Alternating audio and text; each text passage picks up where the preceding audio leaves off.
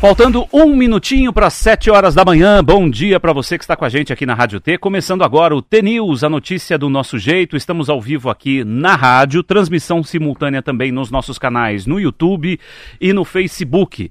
Hashtag TNews para você acompanhar em vídeo a transmissão do nosso programa. Ou pelo nosso site tnewsnoar.com.br. Você ouvinte pode participar pelas redes sociais, também pelo nosso WhatsApp, que é a maneira mais fácil de você interagir com a gente, 41 992770063. 41 992770063.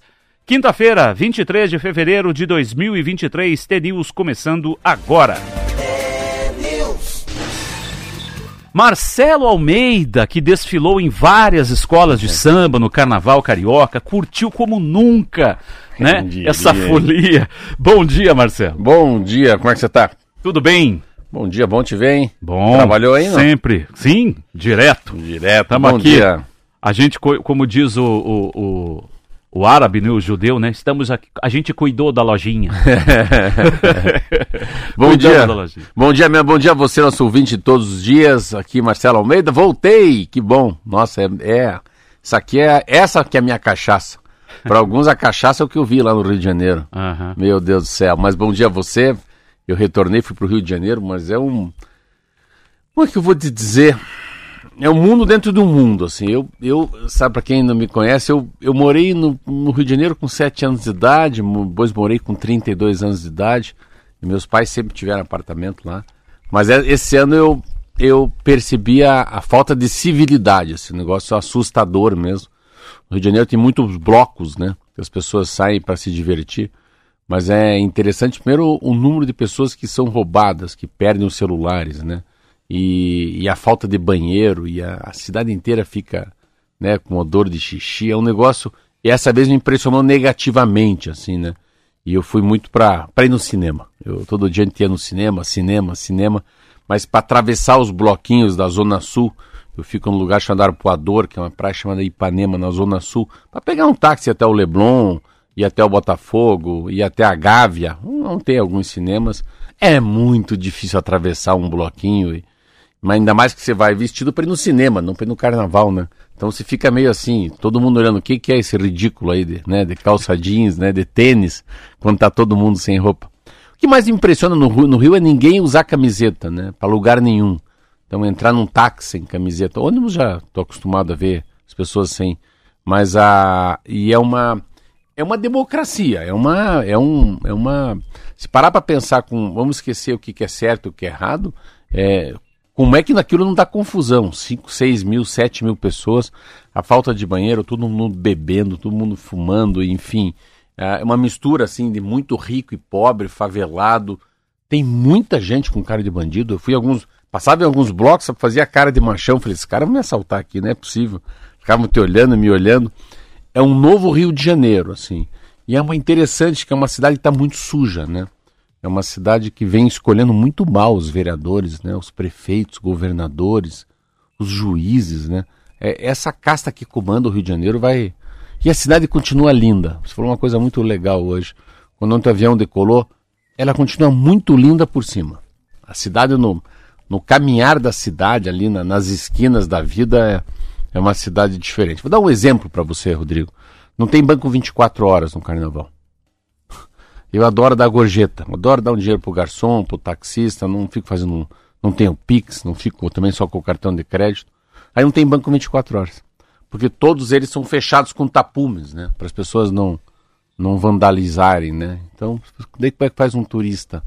E, mas é, o hotel que fiquei, acho que 60% é turista, mas para os turistas é uma grande festa. Claro, Marquês Sapucaí, a escola de samba, né, Série A, aí é um evento dentro de um evento.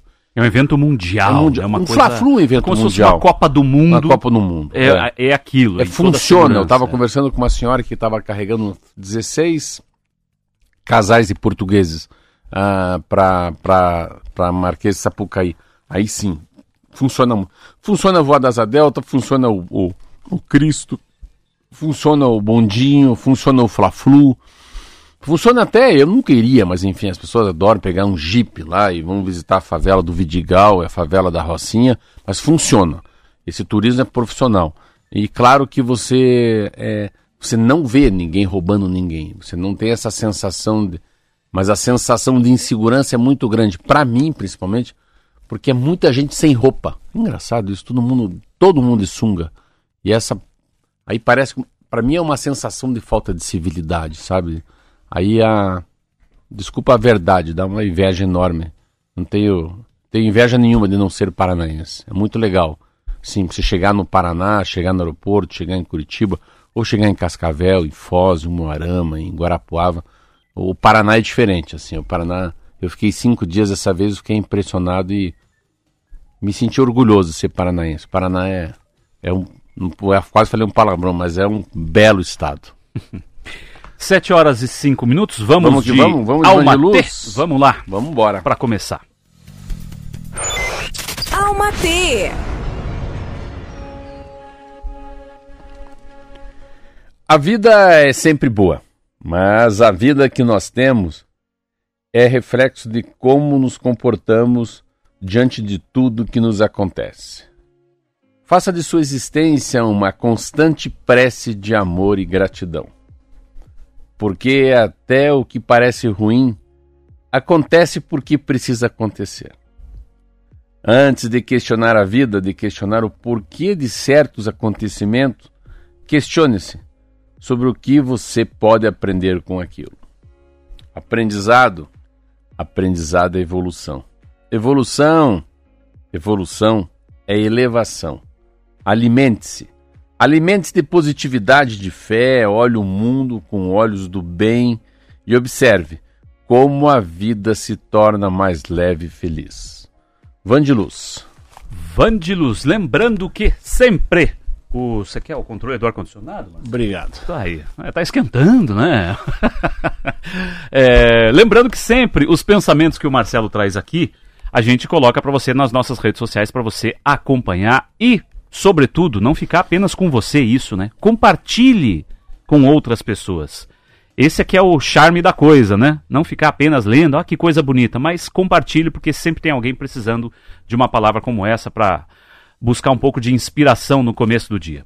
Agora, 7 horas e 7 minutos, o Centro Nacional de Monitoramento e Alerta para Desastres Naturais, o CEMADEM, afirma ter alertado o governo do estado de São Paulo cerca de 48 horas antes sobre o alto risco de desastre no litoral paulista. O presidente do órgão, Oswaldo Moraes, disse ao jornal Folha de São Paulo que o órgão avisou a Defesa Civil na sexta-feira, seguindo o protocolo. O CEMADEM é responsável por monitorar índices meteorológicos e geológicos e alertar, caso necessário, os órgãos de prevenção. Moraes disse ainda que na quinta-feira um boletim meteorológico já indicava chuvas fortes na região. Depois desse primeiro alerta, o Semadem se reuniu com um representante da Defesa Civil Estadual na sexta-feira pela manhã. Em nota, a Defesa Civil de São Paulo diz que enviou 14 alertas de mensagem de texto para mais de 34 mil celulares cadastrados na região do litoral norte. Os alertas não faziam menção ao risco de desmoronamento de terra. Às 7h49 da noite de sábado, uma mensagem recomendou que as pessoas deixassem o local se precisassem. Para os especialistas ouvidos pelo jornal Folha de São Paulo, o tamanho do desastre e o número de vítimas mostram que apenas a estratégia de envio de mensagens SMS aos moradores não é eficiente. Além de não ser possível saber se as pessoas viram os alertas no celular, não havia um plano ou orientação sobre o que fazer. Ao menos 48 pessoas morreram, de acordo com informações de ontem à noite, outras 40 pessoas continuam desaparecidas. Essa matéria, assim, eu fico muito impressionado quando as pessoas ficam falando do ah, não funcionou a, a sirene, o alarme não ligou. São pessoas pobres, são pessoas desassistidas, são pessoas carentes, são pessoas que não sei nem o número de pessoas que, que tem fossa, que tem água encanada, que tem luz, assim. É que quando a gente fala disso, a gente fala como fosse assim, nossa, né? Gente da classe média, gente. É gente trabalhadora, mas que mora em casa que não pode morar. Então, é, é, é como fosse é, as pessoas que moram na rua, ou de rua. Quem que é o mais desassistido que de rua? Depois, quem que são a, a, a, os, os, os, que têm casa, mas não têm casa. O cidadão que mora lá do Rio, ou que mora no Morro, né, em Petrópolis, no estado de São Paulo, onde for. Mas eu estava vendo a Lula falar, eu achei interessante até o Lula conversando com o governador do estado de São Paulo. E tem que ter um plano para 10 anos, porque vai chover daqui para frente sempre. Então, a gente tem que ficar querendo. Uh, tem um papel que é, que é interessante dessas matérias, assim, que eu acho que o que é menos importante agora é uma startup sabendo o que, que faz na hora que começar a chover. Ou avisamos o governador que ia chover. Prefeito, Rodrigo Leite, vai chover muito essa noite. Faz o quê? Se os caras moram lá no lugar que não podem morar. Então o grande problema é, é você começar a tratar Minha Casa Minha Vida ou a justiça e tirando essas pessoas daí.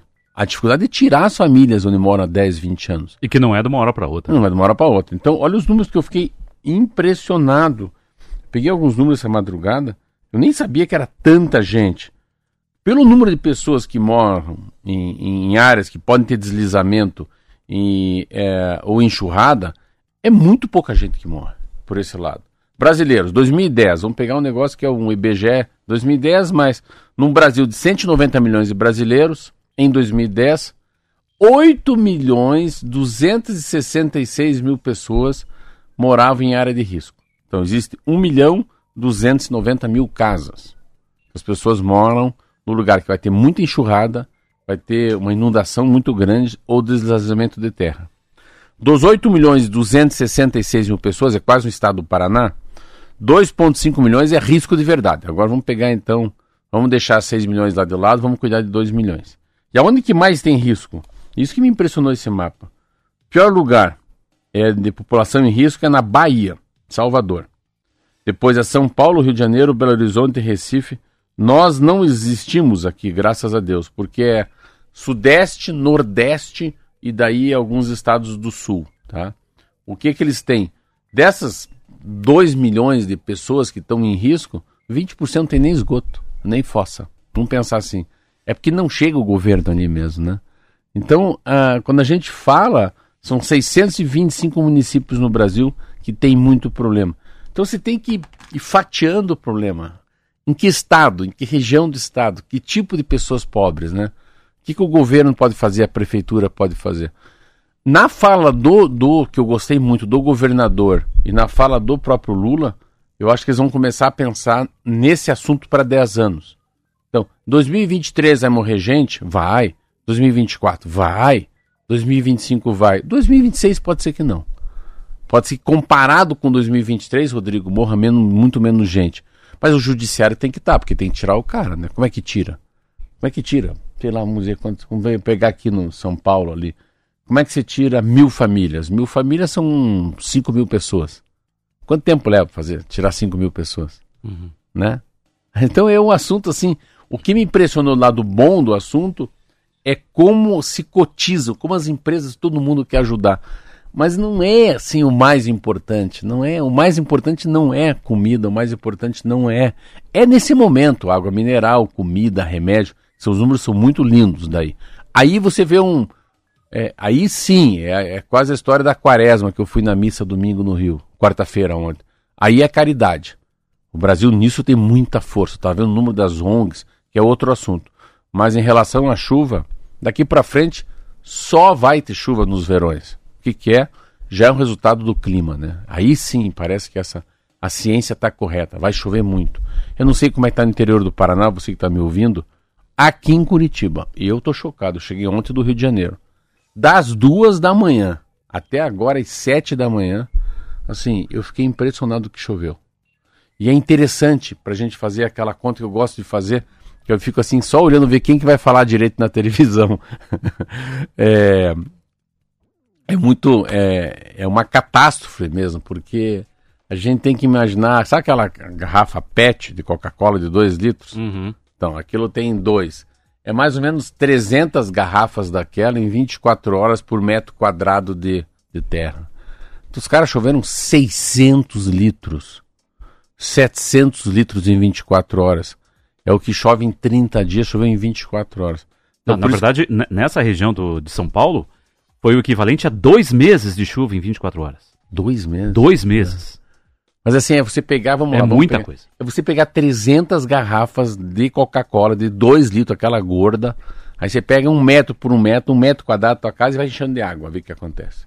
Só que isso em todos os metros quadrados, né? Então não, não tem o que fazer de verdade, né? E eu estava vendo a, a, a, a, catástrofe, daí assim, assim, é tudo. Então, você tem que come, começar a imaginar nas estradas, começar a pensar na, né, nas galerias pluviais. Mas assim, primeiro é retirar as pessoas que de fato podem morrer ano que vem. Assim, por número de pessoas, Rodrigo, 50 pessoas é muito pouco para o tamanho da catástrofe. É, é difícil a gente falar isso, ah, Marcelo falou uma besteira. Não. É, é coisa para morrer milhares mesmo. Então, é, Deus é brasileiro. 7h15, intervalinho, voltamos já. É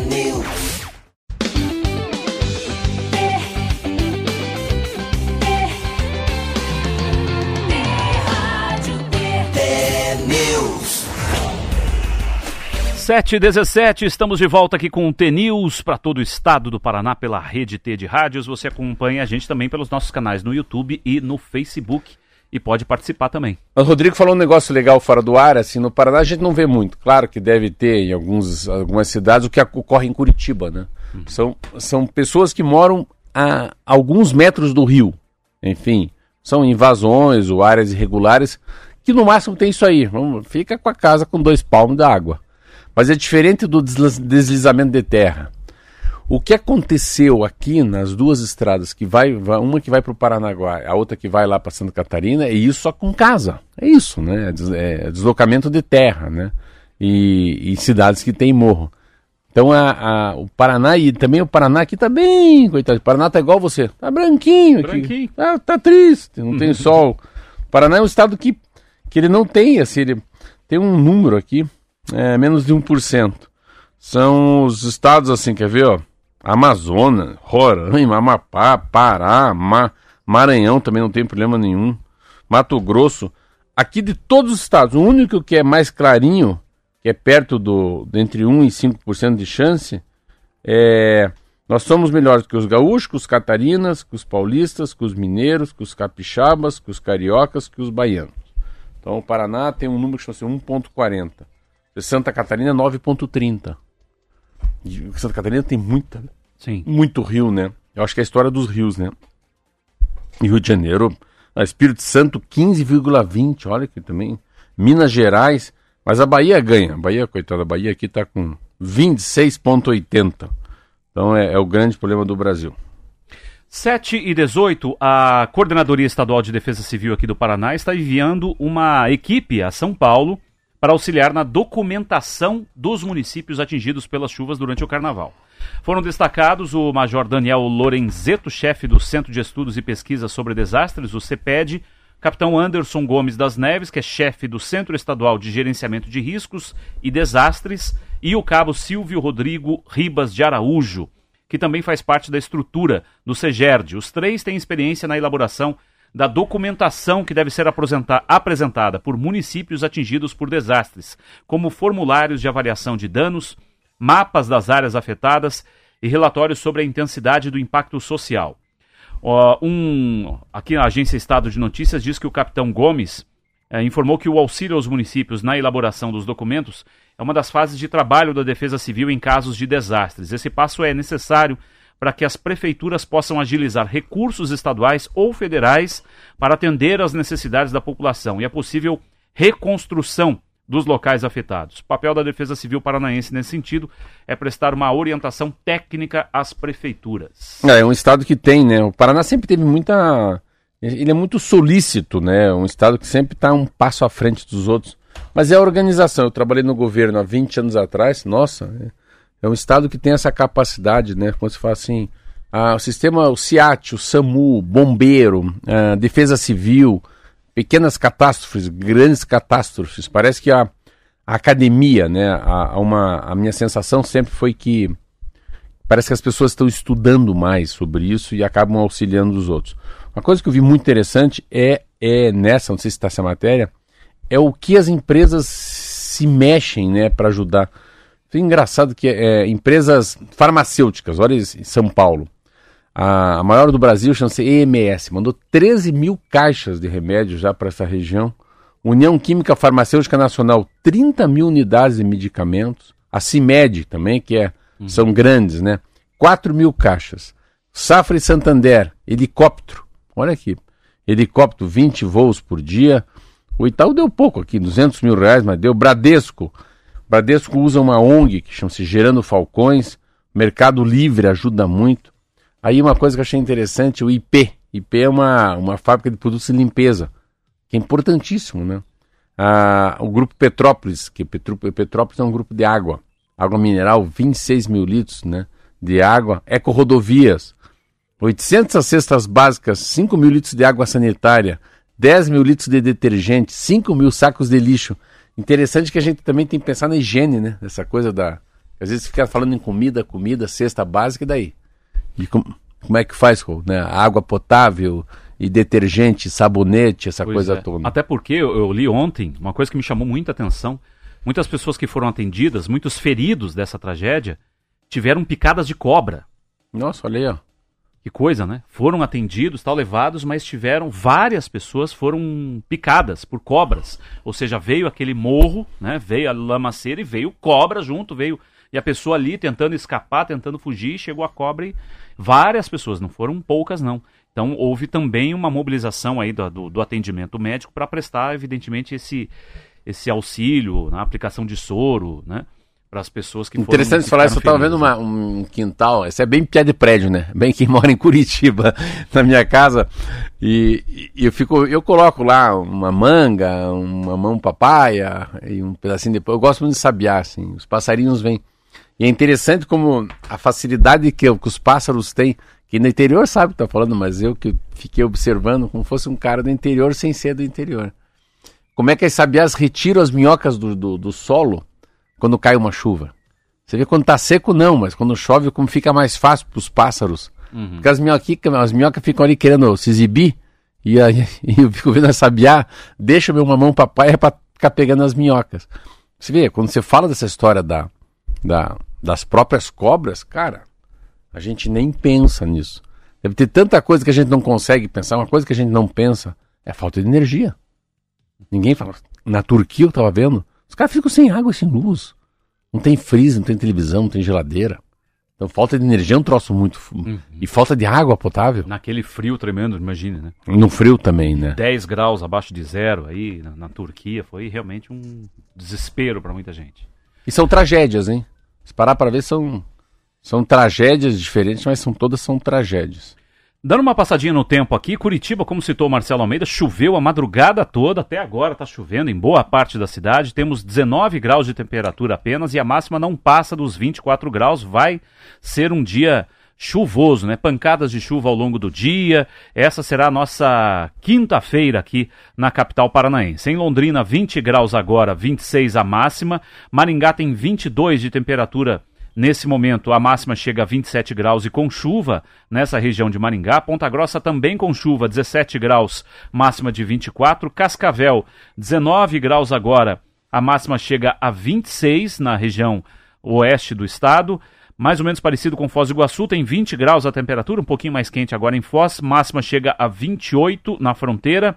Guarapuava tem 18 graus de temperatura, máxima de 23 apenas no na região central do Paraná, ou seja, com sol também e pancadas de chuva ao longo do dia. E no litoral do Paraná, chuva, 22 graus de temperatura agora e 27 de máxima nessa quinta-feira para quem está no litoral do Paraná. Atualizando também as informações das estradas, afinal tem gente que está voltando agora, né, do feriadão. Informação da Polícia Rodoviária Federal, na 277.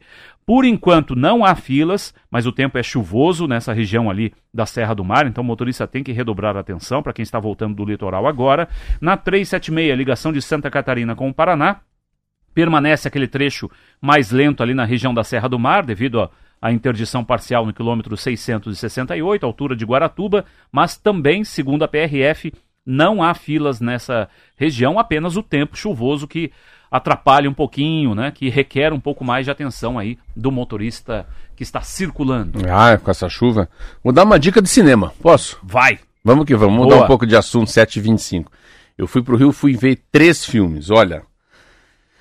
tem que assistir. Eu sei, não sei como é que chega no interior, não sei se vai chegar nas salas, mas já deve ter aqui na, na acho que não, não sei como, não sei se já tá na, já consegue comprar, se baixa Netflix, não sei porque eu sou analógico, enfim. É Triângulo da Tristeza. Foi um dos filmes mais impactantes que eu vi até hoje. Triângulo da Tristeza. Eu vou contar um pouquinho, mas tem que contar muito pouquinho. Não dá contar... spoiler, não. Não? não, não fala o final do filme. Não, é uma história muito um linda de como o poder pode mudar de mão conforme o ambiente que você está. É uma história muito, muito linda e que, que mexe que sim, o, o cara que é rico se acha rico e pode tudo e cria uma situação que você vê que ali o dinheiro não vale nada. Pronto, é mais ou menos isso, mas é muito interessante. Quem puder ir ver, tá concorrendo o melhor filme aí. Triângulo da Tristeza. Um outro filme que é, é, tão simples, tão simples, mas tão simples que eu acho que vai ganhar o Oscar. Hum. É a história do Steve Spielberg.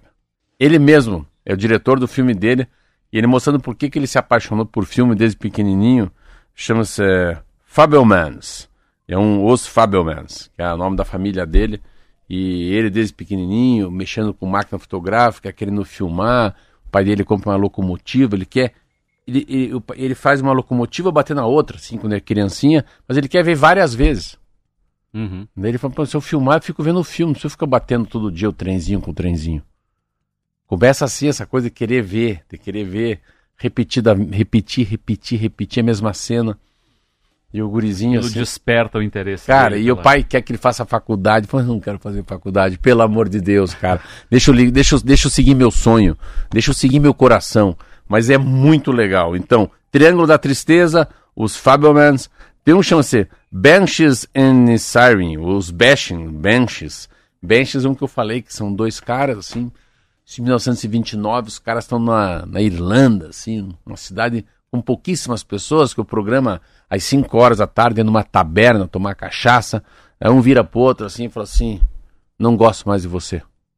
Te odeio. Como você me odeia? Se você me odeia, se ontem a gente tava junto, não gosto mais de você. Eu te odeio. Como é que você me odeia se a gente tava junto até ontem? Tocando violino, cantando, bebendo? falando besteira, cada vez que você for me encher o saco, falar oi, eu vou cortar um dedo da mão. Falar, segunda vez que for me visitar, eu corto o segundo dedo da mão. O resto não vou contar. Mas é um filme muito, muito bom. E daí o outro que, que, que, que eu fui assistir, que me arrependi. Tal de Tar. Tar é a história de uma, de uma maestrina.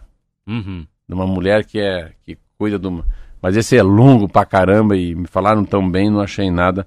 Mas enfim, quem puder uma hora assistir Triângulo da Tristeza, assista. Esse você recomenda? Esse eu recomendo. Tem muita gente falando sobre o, o filme A Baleia, né? Eu vou, eu vou, é... eu vou hoje. Você vai hoje? Esse é legal. É, é... Dizem que o filme é assim, a, a, colunistas aqui e tal, e pessoal, né, uh, ligados em cinema, que já assistiram o filme, dizem mais ou menos o seguinte: o filme é bom para ver a atuação do Brandon Fraser. Que vai ganhar, que está concorrendo. Favoritíssimo, favoritíssimo ao, ao Oscar melhor de melhor ator. Que, inclusive ele teve que engordar não sei quantos quilos para fazer o papel. Isso, ele, né? pesa ele sempre foi, quilos. Ele sempre foi galã tal, ele engordou muito. Então, imagine o sacrifício pessoal, pessoal. do cidadão para fazer isso. Mas o filme diz que Hum, o melodrama hum. dá uma encalhada, ou seja, a, a, a, a, história se perde um pouquinho. É bom para ver o ator, né? Tem é. filmes, como é engraçado isso, né? Estamos estourando já o horário aqui, mas rapidinho só pra gente falar. Como tem filmes que você vai no cinema pelo ator. Sim. Ah, tem aquele ator, eu vou ver. Sim, porque sim, eu gosto do ator. Sim. E ou falam que o ator foi sensacional. Mas que o filme não é tanto assim, mas mesmo sim. assim vale a pena por causa da interpretação. Vamos é o que, que vamos. todo mundo está dizendo. Ah, começamos com chuva, acabamos no cinema. Isso aí. Sete e meia, obrigado a você do interior do estado que nos acompanhou até agora. Daqui a pouquinho a gente volta para Curitiba e região. E você continua nos acompanhando aqui, porque tem muita notícia daqui a pouco, depois do intervalo também. Estamos no YouTube, estamos no Facebook, T-News no ar, para você nos encontrar. Valeu demais sua companhia então do interior do estado. A gente volta amanhã e daqui a pouquinho para Curitiba e região. Tchau, tchau.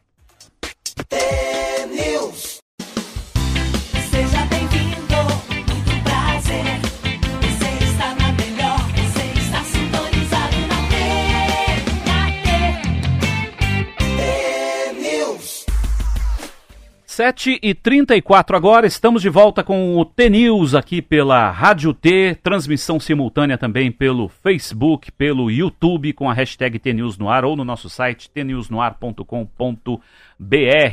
Vamos dar uma passadinha agora nos resultados do futebol no Brasil e no mundo, porque tivemos jogos das oitavas de final da Champions League ontem.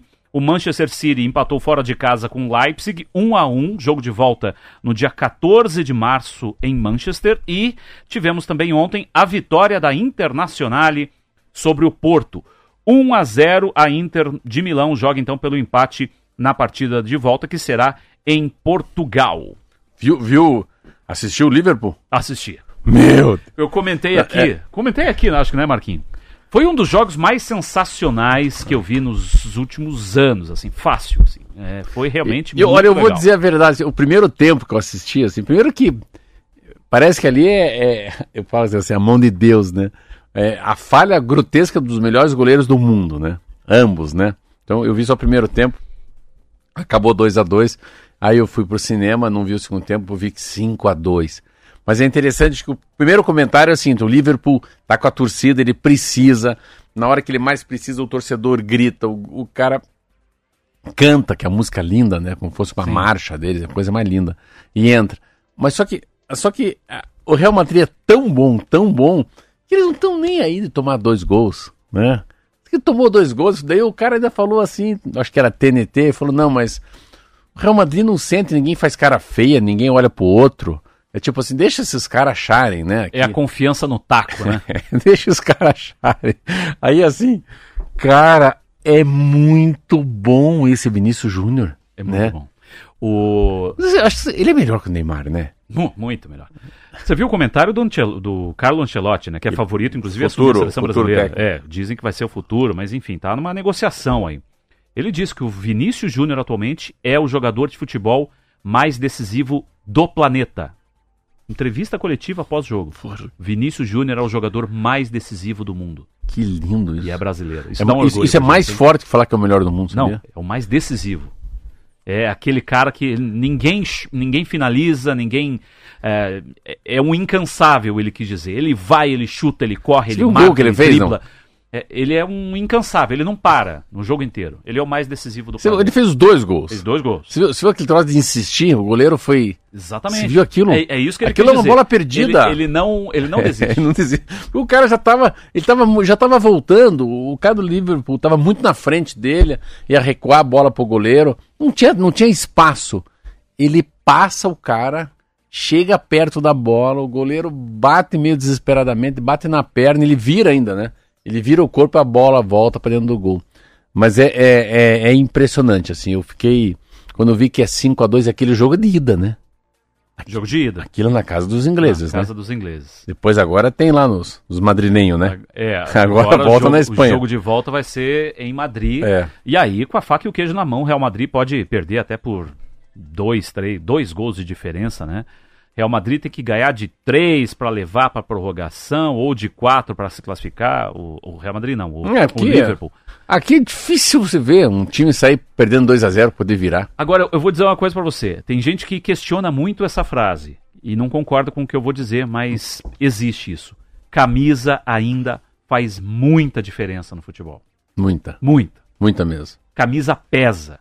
Real Madrid, meu amigo, não é. Ah, fiz 2 a 0 tô garantido. Não. Olha o teu adversário. É o Real Madrid. Não é, o, com todo respeito, não é o Leipzig, que eu dei o resultado não. aqui. Não é o Manchester City, apesar não de ter é. crescido bastante com investimento estrangeiro, é, de é. milionários é. que compraram o time. Não é. não é, não se compara. Real Madrid, o maior vencedor da Europa, precisa é. de muito respeito. Né? Eu, eu, falo isso que eu fiquei impressionado com, com o rosto deles, que ninguém se xinga, ninguém se bate. Ancelotti também, cara de Palmeira, falou, não, vamos, vamos buscar. Isso aí é um erro, é assim, é um, é um, é um vacilo de um vacilo. O cara levou o primeiro gol aos três minutos, assim, um, um vacilo de um vacilo. Outra coisa, o cara colocou a bola em facão e um jogador do Liverpool bate de, de, de, de calcanhar, engana o goleiro, mas é coisa assim que não tem o que fazer. Daqui a pouco vai, vai. Eu vi o segundo tempo depois. Meu Deus, se deixar. Se deixasse mais 10 minutos, levava, levava mais um gol. Exatamente. Foi 2 a 5 né? É, 5 a 2 aí, 5 a vitória 2. do, do Real Madrid. O, outros resultados aqui rapidinho. O Atlético Mineiro é, empatou. Você viu com quem? Jogo contra o Carabobo. De onde é o Carabobo? Da O Venezuela. Time venezuelano 0 a 0 Fato negativo da partida, e a gente sempre tem que destacar aqui que mais uma vez houve episódios racistas. O Atlético Mineiro foi recebido com gritos racistas por parte de torcedores do Carabobo, Nossa, no muito estádio feio. na Venezuela Você viu isso, não? Você É, também. gritos, xingamentos, enfim. E a Comembol, claro, vai se pronunciou sobre o caso, Frouxa. vai investigar. É, é, Não, a tem Comembol que ser é muito, punido, né? A Comembol é muito frouxa. Eu vi É. ontem já. O que, ela o que a, a Liga Espanhola está fazendo no caso do Vinícius Júnior deveria servir de exemplo para a Comembol aqui punir. Enfim, é um ano sem torcida no estádio, as punições têm que ser mais rigorosas. Não basta apenas, ah, identifiquei um torcedor, ele vai ficar um ano fora do estádio. Para o resto dos torcedores, o que, que significa essa punição? Não significa nada. Nada. Nada. Vai, todo mundo vai continuar a mesma coisa. Então, assim, tem que punir o, o clube, olha, orientar. O clube vai orientar os torcedores, a punição agora é severa e é um ano sem torcida no estádio. Acabou. E se continuar, é expulso de competições internacionais. É, o né? jogo é mais pesado. Tem, que- tem, Não, tem ontem, que ter ontem, punição mais pesada. ontem é horrível. Não dá assim. mais Nossa, eu vi e fiquei chocado. É inconcebível. Estamos em 2023, a gente tem que conviver com esse tipo de coisa. E lembrando sempre que Campeonato Paranaense, a rodada será apenas no fim de semana, né? É, não teve jogos aí nesse meio de semana. Domingo, a rodada completa do Campeonato Estadual dos times aqui da capital. E Copa do Curitiba. Brasil, você não vai falar? Copa do Que é Brasil, um vamos. jogaço hoje à noite. Vamos, vamos lá. Vamos pegar a tabela aqui O Maitá. Copa do Brasil. Hã? Né? O Maitá. O Maitá, né? já, já. Vamos pegar a tabela aqui da Copa do Brasil para a gente situar o nosso ouvinte, então. Começa. Tem alguns jogos que começam já nesse meio de semana. E alguns, nossa, é muito jogo aqui. Mas enfim, o Coritiba joga contra o Maitá. O jogo é hoje? Adivinha o estado. Não olhe pra mim. Olhe, não olhe pra mim, quero ver. Que estado que é. Não, eu já sabia disso, a notícia aqui é do Ah, Acre. mano. Joga capital sete do, da capital noite. do Acre, então, quer ver se você sabe. Ah, Rio Branco. Ah, pensou. O Maitá, tem que pensar. O sete da noite o Curitiba faz a partida de, de ida hoje da Copa do Brasil, né? No estádio, como é que é o nome do estádio? Estádio. Do Maitá? O estádio do Maitá? É. Taimá. Florestão é o estádio que o Curitiba joga hoje. Lembrando que, ó, o Volta Redonda já se classificou, jogou ontem e tal pela Copa do Brasil, já teve jogo também. No próprio Florestão, ontem o São Francisco do Acre empatou com o Ipiranga do Rio Grande do Sul 1 a 1 né, o São Raimundo venceu o Cuiabá 4 a 3 Tivemos alguns jogos que abriram. E o Londrina já foi eliminado da Copa do Brasil, né? Perdeu do Nova Mutum. Meu Deus. É.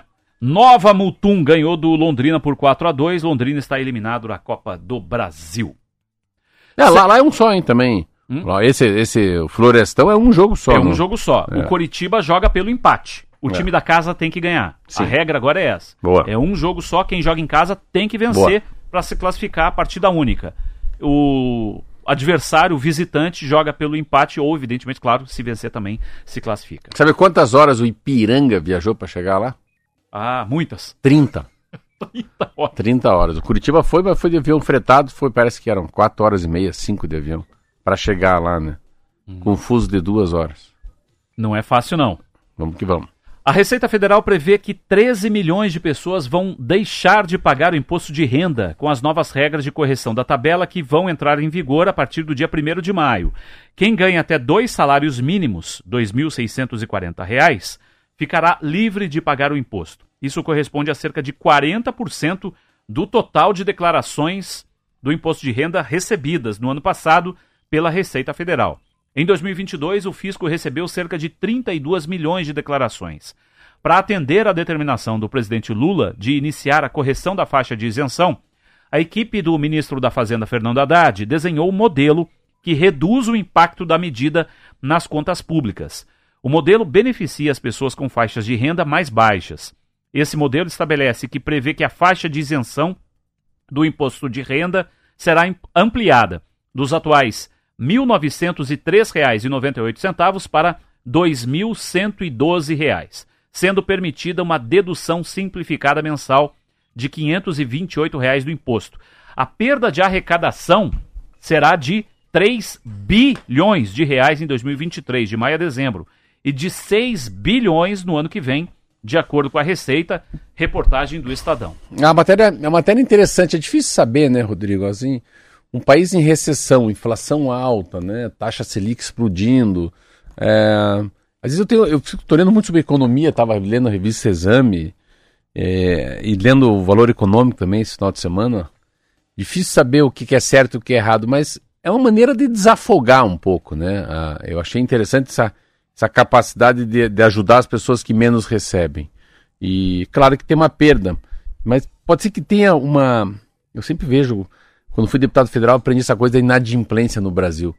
E o Brasil pode ser que essa coisa da cota única, de você cobrar um pouco, é, você baixar a faixa de arrecadação do imposto de renda, então isentar algumas pessoas no momento de crise, aparentemente é pouco, mas pode ser muito. Então, às vezes o governo perder 3 bi, por um lado pode ser, nossa, que absurdo perder 3 bi. Mas o governo pode recompor isso em coisas muito maiores, são isenções fiscais para as grandes empresas do Brasil, para as grandes fábricas, às vezes. Então, é um, ele perde ganhando. Pode ser que ele tenha uma sensação que está perdendo, mas com certeza, a hora que tiver uma reforma tributária maior, é, que pegue, maior, pegue os maiores, né? E não pegue essa faixa de remuneração tão baixa. Eu sempre vejo que não tem muita gente desassistida. Eu vejo como uma boa ação, mesmo sem entender muito sobre imposto de renda, imposto de renda da pessoa física ou jurídica. Meus olhos, quando li essa matéria, que é um, é um lado positivo do governo. 7 e 45 agora. Participações de ouvintes aqui, né? Para a gente registrar. Olha só. O. Deixa eu ver o nome dele aqui. Uh, Bia e Hélio. Uh, não, Bia e Hélio eram os pais do ouvinte que ele colocou assim. Bom, enfim, ele não colocou o nome dele aqui na mensagem. Achei agora. Fabiano Lopes, olha só. E ele comenta sobre a sua experiência no Rio de Janeiro, Marcelo Almeida. Também estive no Rio é, no carnaval. Fiz um bate-volta com minha esposa, mais dois casais de amigos para ver o desfile domingo na Sapucaí. Lá dentro, é mais ou menos tudo que a gente disse aqui, né? Lá dentro, tudo ótimo mas do lado de fora e pelo centro da cidade a impressão foi unânime. Cheiro de lixo, de xixi por toda parte.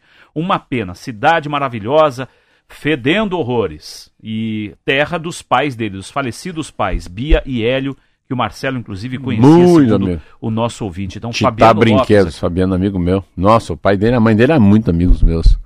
Que saudades deles e como é verdade, se vê. É, é quase um, um rio dentro de um rio, né? É uma algo que um entretenimento maravilhoso, lindo, que poderia estar ocorrendo nos Estados Unidos, poderia estar ocorrendo na Europa, ocorre no Rio de Janeiro. Mas quando sai para fora, aí é a realidade. É isso aí. Continue mandando a sua mensagem aqui pra gente. A gente registra ao longo do programa. E o Rio Grande do Sul, a gente está falando sobre chuva aqui, né, no, em Curitiba, região metropolitana uh, chuvarada no litoral do Não norte. Não chove nada nos gaúchos. Pois é, rapaz. Olha que situação, co como, como é um país dos contrastes, né? O Rio Grande do Sul enfrenta o segundo ano de seca extrema, a agricultura e a economia do estado estão encarando prejuízos.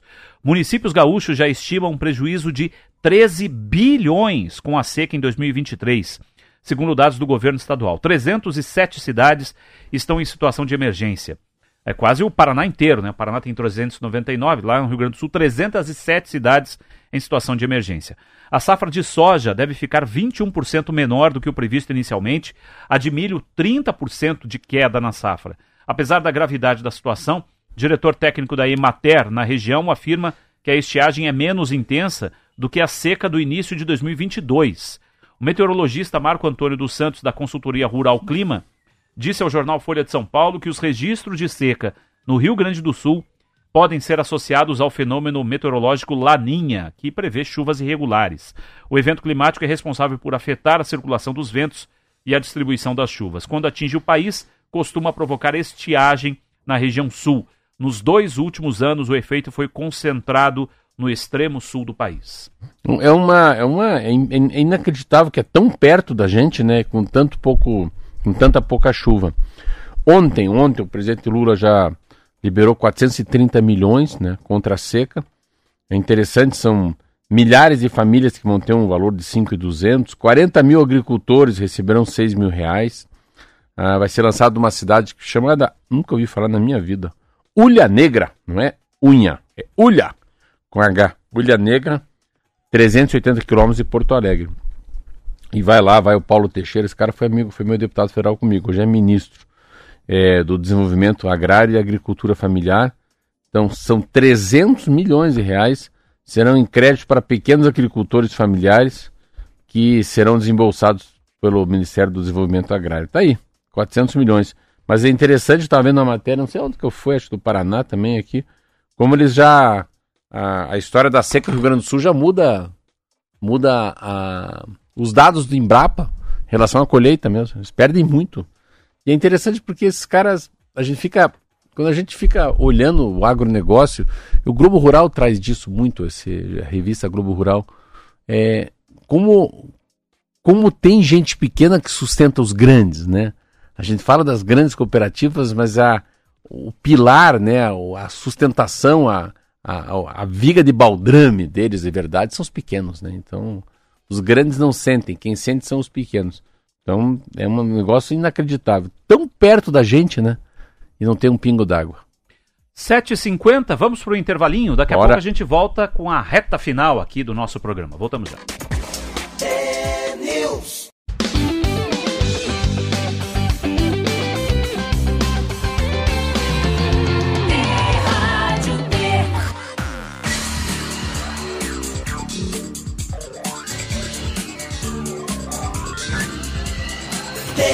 News. 7h52, estamos de volta com o T-News. Começa hoje o júri popular dos dois acusados de matar a Ana Paula Campestrini, de 39 anos, em Curitiba, naquele crime que chocou o país. Né? Ela foi morta a tiros quando chegava em casa no dia 22 de junho de 2021. Segundo a denúncia do Ministério Público do Paraná, o ex-marido dela, Wagner Oganauskas, pagou 38 mil reais para Marcos Antônio Ramon, amigo dele, executar Ana Paula. Os dois respondem por homicídio doloso qualificado, por ter sido cometido mediante pagamento de recompensa, recurso que impossibilitou defesa da vítima, e, claro, por feminicídio. Ramon responde ainda por fraude processual, por ter apagado mensagens do telefone celular. Em nota, a defesa do ex-marido afirmou que o réu é inocente. De acordo com a advogada, a acusação contra ele se baseia em narrativas forçadas e por aí vai, né? Enfim. A defesa de Marcos Ramon afirmou que ele nega a tese da acusação também. Então hoje eh, os, os, olhares da justiça. Júri popular? Júri popular. Eh, começa hoje esse julgamento, né? Aqui em Curitiba. E tudo foi. Os, o crime foi registrado por câmeras de segurança do condomínio onde ela morava. Um caso bárbaro, terrível aqui na cidade. É, esses são os casos assim. É, eu acho que a coisa mais é, mais transparente para ter. Eu fiquei tão impressionado. Eu fui assistir um júri popular. É a história do júri popular, né? Porque são pessoas comuns que vão julgar, né? É aleatório, parece que é o Tribunal Regional Eleitoral que tem uma. É o Tribunal Regional Eleitoral que dá esta a possibilidade, essa gama de pessoas que são garimpadas né, no meio da população curitibana e, e por lá ficam dias e dias no Tribunal de Justiça ouvindo, né? E pessoas que não são advogados, não são desse mundo, né? É interessante, você. É a, percep... é a percepção do ser humano, né? É a percepção que você tem de quem está contando. É como se fosse um, um filtro de fake news, né? É inter... Eu fiquei olhando lá e ali você aprende uma coisa que eu não sou advogado, mas que é isso para quem é advogado sabe. É quem que está usando um discurso lógico, quem está fazendo encenação, qual que é o discurso que é retórico, qual que é o discurso que é dialético? Olha que interessante. Qual que é mais próximo da verdade e menos próximo da verdade? Qual que é mais cheio de encenação, né? Assim, você fica ali olhando, olhando aquilo. Quem que tá mentindo desses caras, né? Qual que é o choro que é verdadeiro, né? E, mas eu acho júri popular uma coisa muito legal. Eu tô até comprei um livro a semana passada. São sempre livros que falam sobre júris, assim, que é o John Grisman. Agora vou ler um chamado A Lista aí. E sempre tem essa coisa de como é que você. É muito. Netflix tem muito, né, disso também, né? Como é que você julga uma pessoa, né? Cadeia, né? A 10 anos preso, a dosimetria do crime.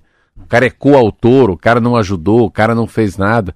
Você aprende um pouquinho no trânsito, aprendi. Né? O cara cai na moto, você não ajuda. Quanto que vai ficando mais grave, né? A penalidade. Eu acho muito legal, assim, vamos tirar o lado ruim. É muito legal a gente, como cidadão comum, ter essa linha do, dessa, dessa, da, da, da justiça criminal, né?